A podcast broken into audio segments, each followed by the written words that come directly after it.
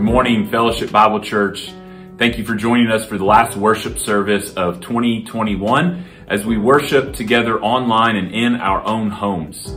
Again, we're, we're gathering in this way because of the number of COVID cases within our church family, including a few members of our staff, myself included. Um, please continue to pray for the sick. I myself am feeling much better, and I know several others are already on the mend. But continue to pray. Continue to pray for those within our own body, for, for those in our community, for healthcare workers, and for the crisis in general, that God would continue to bring us through this crisis and that God would be faithful. You know, we faced a series of crisis as our church family in the last really month, especially, but certainly over the last two years since the beginning of COVID. And, and 2021 has been a difficult year, but this last month, think about it. A few weeks ago, we were dealing with in, with the aftermath of a fire that took place within our own sanctuary that, that moved us out of the sanctuary for a number of months. Uh, we're still not back there. And then because we're not back there, we had worship in the youth room and the youth room, people responded so well to the worship setting in the youth room and loved it. But then we had several COVID cases spring up. The other thing you, you don't know is we actually had a major heating issue in the gymnasium. Uh, that was right smack dab between those two crises. So really, the church has dealt with three big crises in just the course of a month. And it's just a reminder. The enemy does not want us to gather together in worship. The enemy does not want us to be united and unified in our mission and vision of making disciples in all nations for the glory of God and investing in our community, inspiring others to follow Jesus. And so that's why all that much more in 2022, we're committed to that vision, to glorify God by making disciples in all nations, starting in Dalton, in Whitfield County, and continuing through our mission partners all over the world. We are investing in the nations. Right now, we have a team of four that is in Cluj-Napoca, Romania for the sake of the gospel in Cluj, Romania, sharing with other pastors from, from many different churches and multiple denominations about the opportunity to evangelize through Saturate and the Jesus Film Project. And so as we pray and open our time in the Word this morning, I'm going to pray for them, for Tom, Sally, Raymond, and Janice, as they minister on our behalf there to encourage pastors and pastors' wives to, to speak to young people and to bring about a gospel movement within that nation. So let's pray. Father, I thank you for the opportunity we have to gather in multiple different ways. And Father, though we wish that we were all in our building together right now, we acknowledge that you have uh, given us a blessing of using technology and being able to gather in the comfort of our own homes, to still engage in the word together, to still sing together.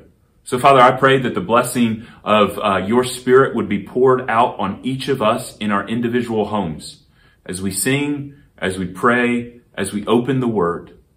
And Father, I pray that you would heal the sick, those with COVID in our family. We pray for your healing over them.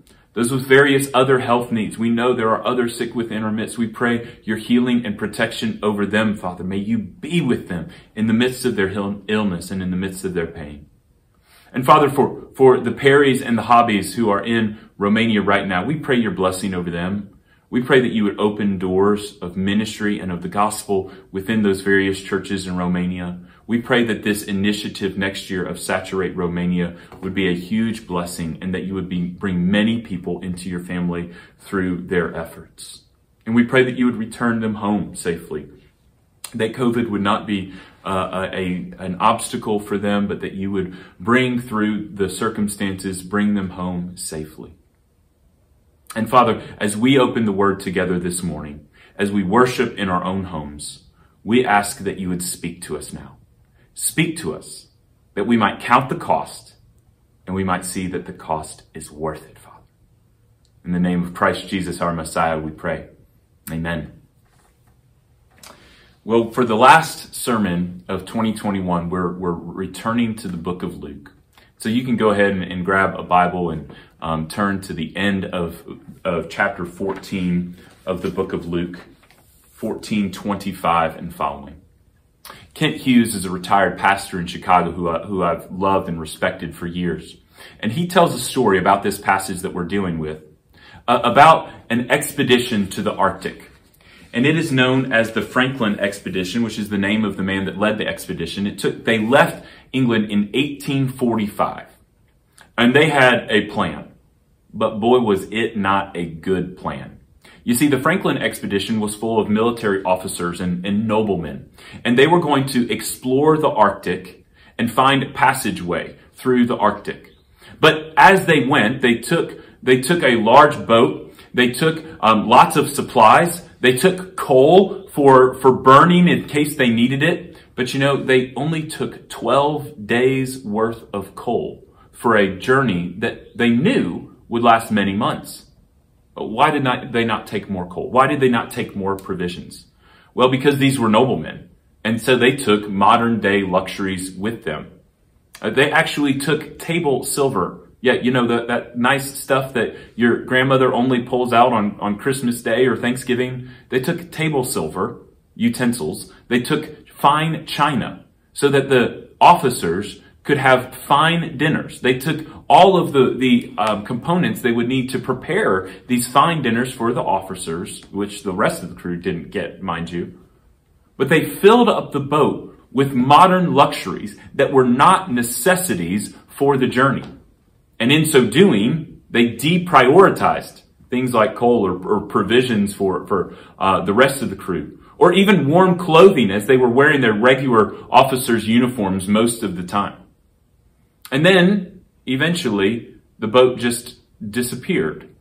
And nobody knew what happened to them. They didn't return home. They sent parties searching after them. And then Inuit peoples of the Arctic, over the course of the next 30 years, between Inuit peoples and, and other explorers, they found the scattered remains of, of the main boat, of lifeboats, of uh, traces of these men spread across a wide, wide area because they had not properly prepared for the journey that was in front of them. So now here we are, the last Sunday of 2021, looking, I, I pray, with hope and expectation at the year ahead. You know, remember when 2021 started, we thought, boy, 2020, that was awful. 2021, it's going to be better, right? Let's be hopeful for 2021. And now maybe you're thinking at 2022, well, 2020 was bad. 2021 wasn't much better. So uh, is there any hope left for 2022?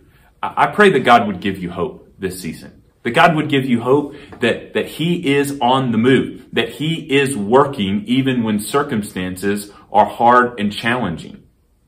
And as He is working, He is asking us to keep following. And as He asks us to keep following, He asks us to count the cost. And that is what Franklin and the rest of his team did not do in 1845 as they journeyed for the Arctic. But that's what Jesus is calling us to do in Luke 14 verse 25 and following. So I'd invite you to read that with me and we'll look at three keys to understanding this passage. Three key points that Jesus is making for us today. It will be really simple. Following Jesus is costly. The cost must be counted, must be weighed. And finally, the cost is worth it. That's what matters the most today. So Luke 14, verse 25 through 35. Now great crowds accompanied him, and he turned and said to him, to them, If anyone comes to me and does not hate his own father and mother and wife and children and brothers and sisters, yes, and even his own life, he cannot be my disciple. Whoever does not bear his own cross and come after me cannot be my disciple. For which of you, desiring to build a tower, does not first sit down and count the cost, whether he has enough to complete it? Otherwise, when he has laid a foundation and is not able to finish, all who see it begin to mock him, saying, This man began to build and was not able to finish. Or what king going out to encounter another king in war will not first sit down and deliberate whether he is able with 10,000 to meet who comes against him with 20,000? And if not, while the other is yet a great way off, he sends a delegation and asks for terms of peace. So therefore, any of you who does not renounce all that he has cannot be my disciple. Salt is good, but if salt has lost its taste, how shall its saltiness be restored? It is of no use, either for the soil or for the manure pile. It is thrown away. He who has ears to hear, let him hear. Following Jesus is costly. That's what Jesus is telling us here.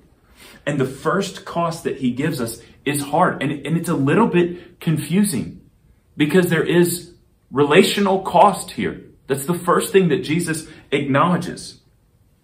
And why is he doing this? Okay. Uh, go back to before Thanksgiving. Jason delivered the last message of our Luke series, and then we had a break for Thanksgiving and our Advent season. But in that message, Jason talked about the dinner parables from Luke chapter 14. And we pick up in verse 25, right after the dinner parables, where Jesus is talking about who is and is not included in his eternal kingdom. And here in verse 25, he says, if you want to be included in that kingdom, then you need to follow. And just so you know, following is going to require some cost of you. And that's the point that Jesus is making in this passage. So here's what he says. The, there is cost to following me. And the cost, believe it or not, is hating your family. That's what Jesus says. Now, that is where we have to understand this rightly. Because I don't hate my family. I don't hate my wife. I don't hate my children. I don't hate my, my parents, my brother and sister. I, I don't hate any of them. But I love Jesus. So what exactly is Jesus communicating here? This is where critics of the Bible can have a heyday. And they say, well, you know, you say Jesus is all about love. But look at this. He's telling you to hate your own family. But we have to understand what Jesus is and is not communicating to his followers here. He says things in bold, paradoxical ways so that he can get our attention, so that he can get the attention of his first hearers, but also so that he can get our attention 2,000 years later. When Jesus says literally in verse 26, if anyone comes to me and does not hate his own mother and father and mother and wife and children and brothers and sisters, yes, yes, and even his own life, he cannot be my disciple. What does he mean there? What he means is that following Jesus requires, first and foremost, we sacrifice all, all other relationships behind Jesus. To hate father, mother, husband, wife, sister, brother, children means to love them less than Jesus. That's what Jesus is communicating here. It, it, Jesus also says elsewhere that we are to love God and to love our neighbor as ourselves. So Jesus is not being inconsistent by at one place telling us that we should love everyone, love our neighbors, and, and at another place telling us that we should hate our own family. Shouldn't our family be included within the love of neighbors? Certainly. Jesus's point is you cannot love your family first.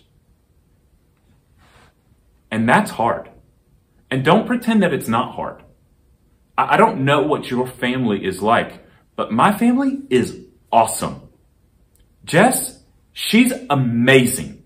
And I love her a lot. And Eden, Jericho, and Karis, I would do anything for them.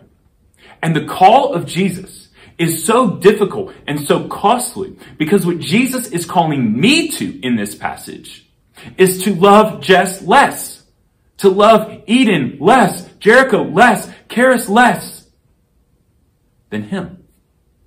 First and foremost, I am called to love him.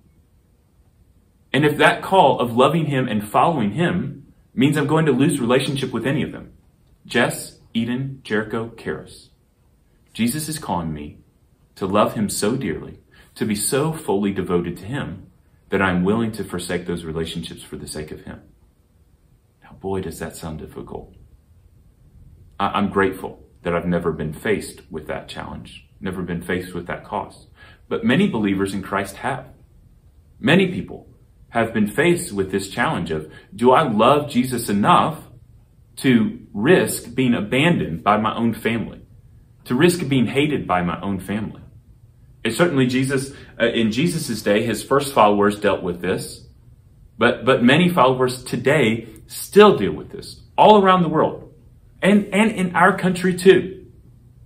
It requires great cost for some to follow Jesus. And for some, it means they lose their families along the way.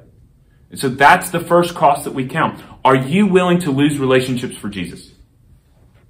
Are you willing to lose your family for the sake of Jesus? Are you willing to lose your friends for Jesus? But then he actually goes farther. The first cost of following Jesus is relationships. The second cost of following Jesus is the love of ourself.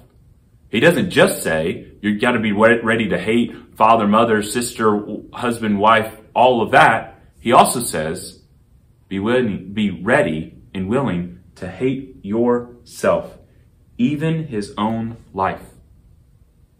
Now, what does that mean? That means that my first priority as a follower of Jesus is his kingdom, not my kingdom. And you say, wait, wait, wait, Tim, you're a pastor. Since when did you have a kingdom? Oh, I've got a kingdom in my own heart and mind, uh, and, and it exists, it exists in a very real way. Because you know what I want? I want the protection of my kingdom. I want my rule and reign over my stuff, over my home, over my family, over my influence. I want to be king. And you know what? If we're all honest with ourselves in our hearts and minds, we all have a little bit of that desire to be king. We all have that ingrained within us, a desire to reign and rule. And you know what? That's actually part of what it means to be created in the image of God. Because we were, re- we were created, actually, believe it or not, we were created to be a part of the royal ruling class of God's eternal kingdom. That's what it means to be created in the image of God and to be sons and daughters of the King. We were created to rule. But in our sinfulness and our fallenness, we want to rule and reign over our own tiny little kingdoms, kingdoms of our control, kingdoms of our own building. That's why we like to have our own homes, have our own land, have our own property, do with it what we can so that we can protect our stuff, protect our kingdom, protect our own health, protect our own lives. And Jesus is saying you've got to be willing to give up your own life, give up your own stuff, give up your own influence, give up your own reputation for following me. My kingdom first, Jesus says. You have to be willing to lose your own life. So there's a relational cost here. First, you've got to be willing to sacrifice your relationships with those you love the most. Second, you've got to be willing to let yourself be second behind the kingdom of Christ. Third, take up your cross, verse 27. Physical suffering now comes in. Verse 27 says, Whoever does not bear his own cross and come after me cannot be my disciple. Now, we think of a cross as just uh, like the Christian logo. That's what the cross means in the 21st century. It's the logo of Jesus. And we don't think of it as it actually was a torture device. And so this is like Jesus saying, take up your electric chair, take up your electric chair and follow me. Take up your gallows, string a noose around your neck and follow me. That's what Jesus is saying here. This is a device for torture and execution. And he's saying, carry it with you. Be ready to die and suffer for me. That's an extreme statement. Can you imagine if somebody showed up in 2021 and says, Hey, if you want to follow me, it's going to be great, but you better bring an electric chair because you're probably going to use it. It's a crazy thing that Jesus is saying here, but it's real and it's true and it's what it means to follow him in his kingdom. It means to be always ready for sacrifice. That's the cost of following Jesus. And then actually at the end of this passage, uh, for, further down, he says in verse 33, so therefore, any of you that does not renounce all that he has cannot, cannot be my disciple. All of it, he says. Give it all up for the sake of me. Now, this is the point he makes that there is great cost. And he illustrates this point by saying, you've got to count the cost. And he gives us two illustrations one of a tower and one of a king. One illustration, the illustrations sound pretty much the same, but the first illustration shows us that it's foolish to not count the cost. The second illustration shows us it's beyond foolish, it's actually dangerous to not count the cost. So for the tower, verse 28, which of you desiring to build a tower does not first sit down and count the cost, whether he has enough money to complete it? Otherwise, when he has laid a foundation and is not able to finish, all who see it begin to mock him saying, The man began to build and was not able to finish. So the worst case scenario of this first illustration is mocking. And, and, and, that's not that bad compared to what the king is going to experience in the next illustration. But it's a good point that, that that helps us to understand what Jesus is getting at here. He is saying, do not follow me lightly. He's telling those people that want to follow him there in the first century as he's living his life there, you need to count the cost. You need to prepare for the suffering. You need to think about what you are going to lose if you're really going to do this, if you're really going to follow me. And so we need to think about that too. What relationships might you lose if you really took your relationship with Christ seriously? And you might think, well, you know, I am a Christian and I, you know, my coworkers are fine with it. But, but what if there is an ethical dilemma where you're the one that has to stand for the truth? Are, are you willing to do that? What if there's something financial? What if there's some sort of practice within your business or even within your personal life that you know is unethical, that you know is maybe uh, permissible by the, by the law through a loophole, but is not really the right thing to do? What happens there? Are, are you the one that's going to stand up and say, no, no, no, because I follow the eternal God of the universe, who set into motion the planets and, and defined what right and wrong is, I'm going to stand for the truth and stand for what is right. See, followers of Jesus are those that are most willing, that are always willing to stand up for what is right, even when it hurts, even when it goes against the party line, even when it goes against the family, even when it goes against those that we love. So are you ready? Are you willing to stand up for what is right, no matter the cost? Are you willing to stand up for Jesus, no matter the cost? That's what he's asking you. But, but he's saying, you better count the cost. Don't, don't follow me lightly. Don't follow me if you're not ready. And, and trust me, Jesus, be, be careful about the way you interpret this. Jesus is not saying, I don't want people to follow me. He's saying, I don't want people to follow me blindly.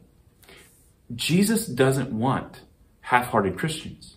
Jesus wants real, born again Christians, indwelt by the Spirit, regenerated by the power of the Spirit, those that are in newness of life. And, and sometimes uh, I think the church is weak because we have those people that are half-hearted. And I'm not saying this about Fellowship Bible Church. I'm not accusing anyone on this video. I'm saying this about the church globally. We should recognize we have an issue as Christians. And we should be examining ourselves. I need to examine myself. Am I a half-hearted Christian? Or am I really all in?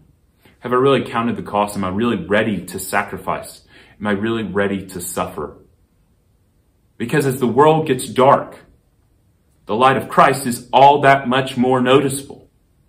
Are you ready to be the bright light, even when it hurts, even when it involves sacrifice? Jesus goes on to tell another illustration. See, the worst case scenario for the guy that builds the tower and doesn't count the cost is, well, he gets ridiculed. He gets made fun of. And, and, and before I get to the second one, I want to say that the cost is not just financial. It's also great time. It takes time to build a tower. And, and so here's, here's a couple things. There's a, there's a financial aspect and there's a time and effort aspect of it. This is not necessarily just telling us we need to, uh, it's not a, a direct comparison between how we spend our money and how this guy is spending our money. But one of the ways, and we have to realize this, there is no way around this in the sayings and teachings of Jesus. The way we do spend our money says a lot about how committed we are in following Jesus. And we worry about whether or not we're supposed to tithe 10%. Let me tell you something. You should give 10% to the kingdom of God and you should give more. Why? Because it's all His. You should give until it hurts. You should give your time. You should give your money. You should give your heart. You should give your soul to the cause of Christ because the needs are urgent. And if that makes you uncomfortable, if, if talking about the money aspect of this makes you uncomfortable, then, then unfortunately, there may actually be a heart issue. Because talking about money cuts very quickly to the heart, and that's why Jesus likes doing it. And so I, I don't, I don't want your money. But Jesus is telling you that if you are not giving your money to the kingdom of God, to his church, then you really need to consider where your heart is and where your devotion is. But it's not just time and play here, it's also effort. It's also the, the time and, and, and practice you put in. You see, living a life with Jesus involves concerted effort to get up and go, to read your scriptures, to spend time in prayer, to devote yourself to the ministry of the gospel, the ministry of the local church and service to the community. That's what following Christ is all about. And if you want to grow in Christ, you've really got to put in the time. You know, Eden has excelled tremendously this year as a piano player. Why? Because she's worked at it. She tried to pick up piano a couple years ago and she just wasn't into it at that stage. Now she loved it, but you know, something happened. Something happened this fall that really just lit a fire in her. In August, we had an exceptional, seasoned piano player that literally moved into our house. And when Emmanuel came into our house, all of a sudden, Eden saw it. She saw the picture. She saw what all the time and effort of practicing and playing piano, she saw what the end product could be. And because she wanted to be like Emmanuel, she put in the work. And, and over the last four months, she has excelled because she's putting in the work. And so here's what following Jesus means. It means counting the cost, catching a vision, and putting in the work. It means looking at those who are mature in Christ, who are really following, who are thriving in their relationships with Jesus and getting close to those people, seeing the end goal and saying, what does it take? What does it take? I want to follow you as you follow Jesus. That's what Paul said. Paul said, follow me as I follow Jesus. We all, as believers in Jesus, part of counting the cost means we need to find those who are following Jesus and follow them and see what we can learn from them in their pursuit of righteousness and the grace of God and, and pursuit of holiness. And so that's a, that's a, one of these clear challenges from this passage. But Jesus goes on to do another illustration of the king. And this is the dangerous one. Verse 31. What king going out to encounter another king in war will not sit down first and deliberate whether he is able with 10,000 to meet him who comes against him with 20,000? If not, while the other is yet a great way off, he sends a delegation and asks for terms of peace. What happens if a guy doesn't have enough money to finish the tower? He gets laughed at. What happens if a king doesn't have enough troops to fight a battle? He gets destroyed. Those troops lose their lives. Maybe the king loses his life. Maybe the king loses his very kingdom. Here Jesus is saying that there's real spiritual danger in not counting the cost and in saying, yes, I'm going to follow Jesus, but not following through with it and falling away in the end. And so Jesus is warning us here. There is great danger to starting out with Jesus and then falling away and turning away. Again, Jesus doesn't want anyone to fall away. Jesus doesn't want anyone to turn back. But he knows that some will, so he warns us on the front end. Do not take this decision lightly. So whether you are, are watching this having followed Christ for 50 years or for five days, count the cost. Count it again.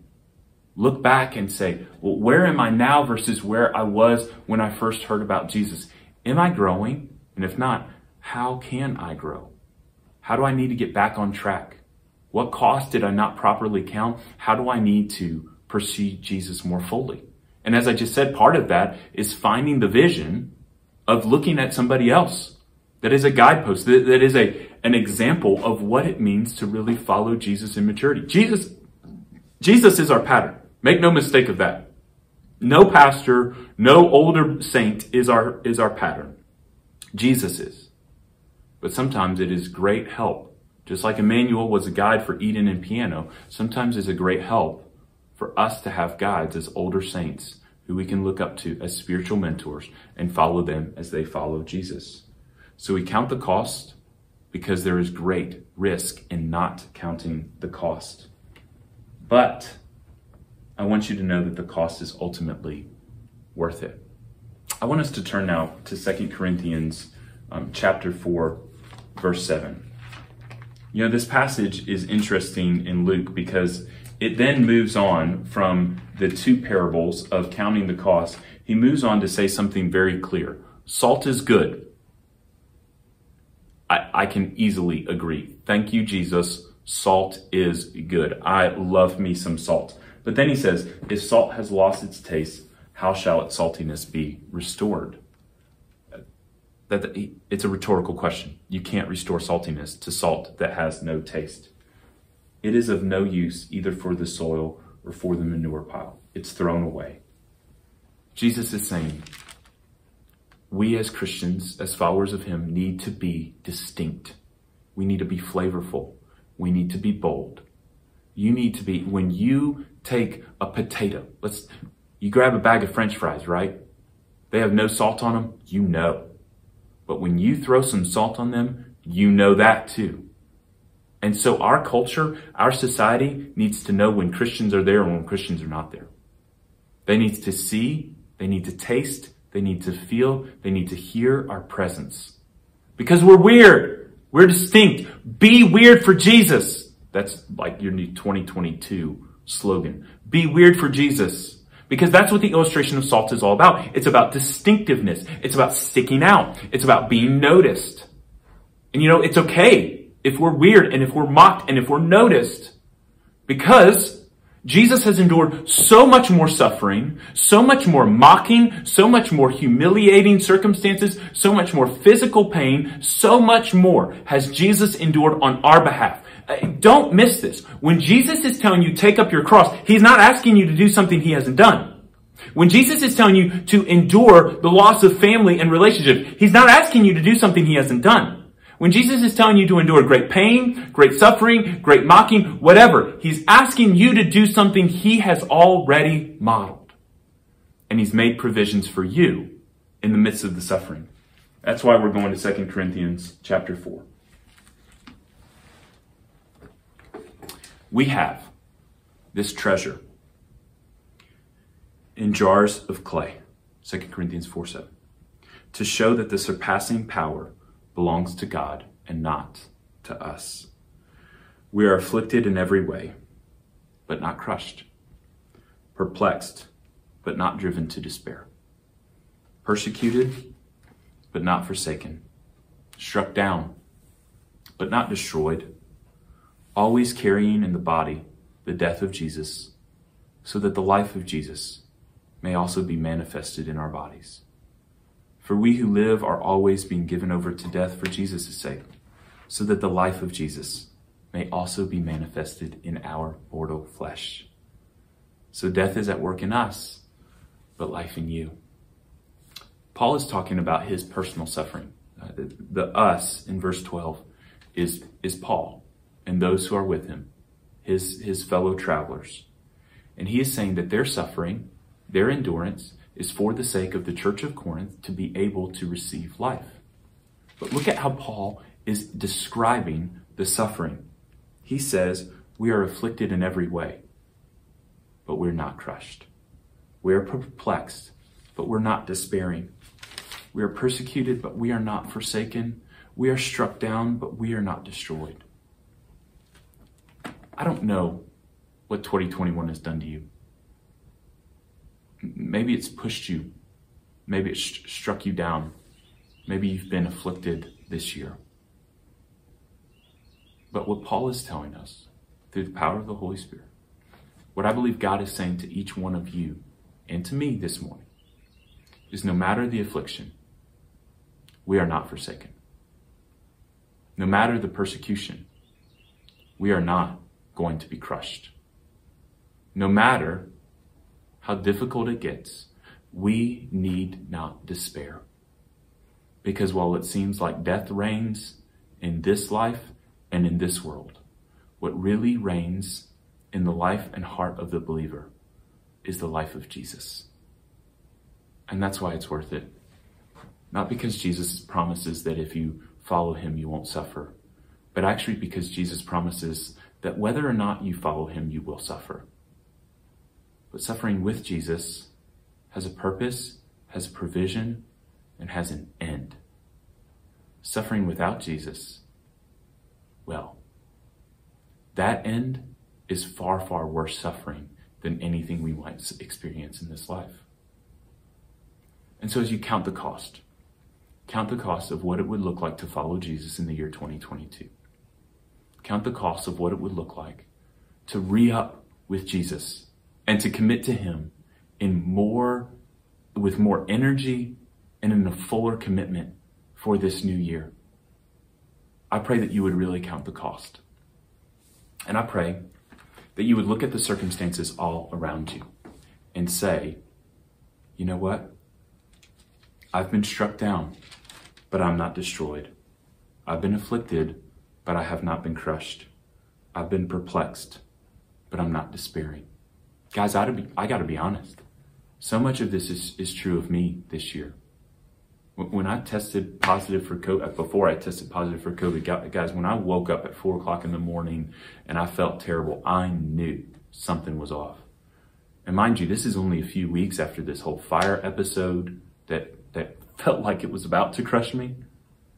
It was only a couple weeks after recognizing that we had a heat issue in the one building that we were able to use that, that kind of pushed down on me a little bit more. And I just thought, God, what are you doing? What are you doing in this church? And I remembered that our wrestle, our battle, isn't against flesh and blood, but against spiritual, uh, against spiritual powers of wickedness and darkness in this present age. And I remembered that we have a real enemy. And he's the one afflicting us. He's the one that is trying to crush us, but he can't. He's the one perplexing us. And God is by his Spirit ensuring that we will not despair. And so I share this with you to say, at Fellowship Bible Church, we have counted the cost. And in 2022, you know, we enter our 50th year. Our 50th anniversary at Fellowship Bible Church is 2022. And what an incredible gift of God. And I wonder what those that were a part of the founding of the church were thinking back then, 50 years ago. What they thought this church would be like, what they thought the influence would be over the last 50 years. But God has been so good. God has been so grateful. And I'd encourage you this year to look back over your many years of following Jesus. Think about how long it's been. Think about how far you've come. Think about what he's brought you through. Think about the times when you were afflicted. And think about the times that God did not allow you to be crushed. Think about the times you were perplexed and how God kept you from despair. Think about the times that you were persecuted and God did not forsake you. About the times you were struck down and God did not allow you to be destroyed. May we walk into 2022 as a body full of energy and hope in the beauty of what Jesus is doing for new life for all who believe. We want to see revival and we want to see it this year. And I believe we can. If we as a people commit to revival that starts within us and then spreads from our own households into our own church, into our community and can really light up the world for Christ. So may that be our prayer. New light, new life in this new. For such a time as this, I know you have right where you placed wisdom so right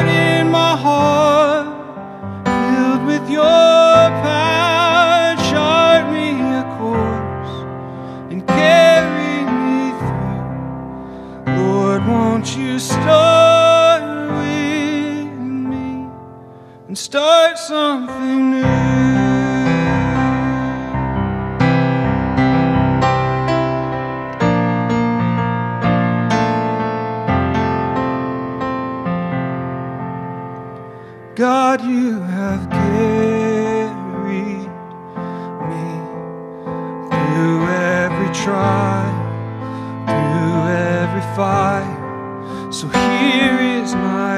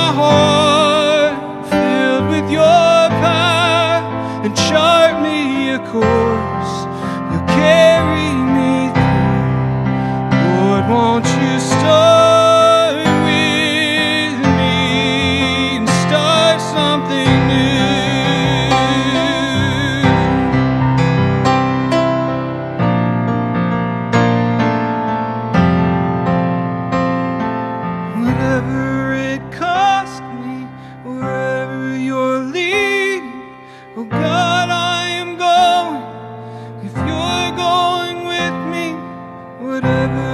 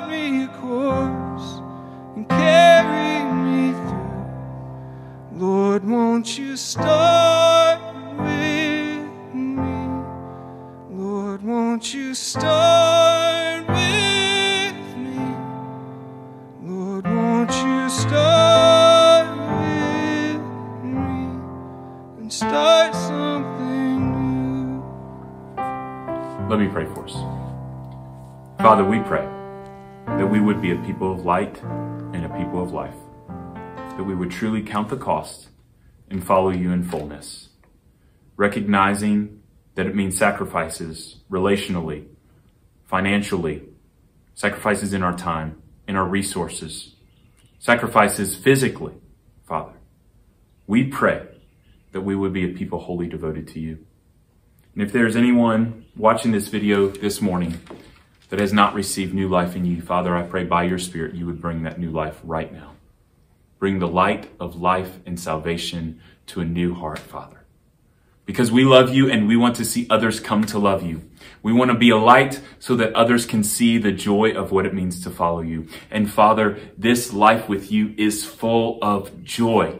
And we praise you for that. We thank you for the joy we have in you. Cause new life to be born again this morning. And Father, show us what it means to follow you in this new year ahead. May we receive every bit of your presence that you have intended for us. May we be faithful to live out a life of obedience to you. In Christ Jesus' name we pray. Amen. Now, if you would, receive the blessing of the Lord from number six. The Lord bless you and keep you. The Lord make his face to shine upon you and be gracious to you. The Lord lift up his countenance upon you and give you peace. Amen. Go in peace.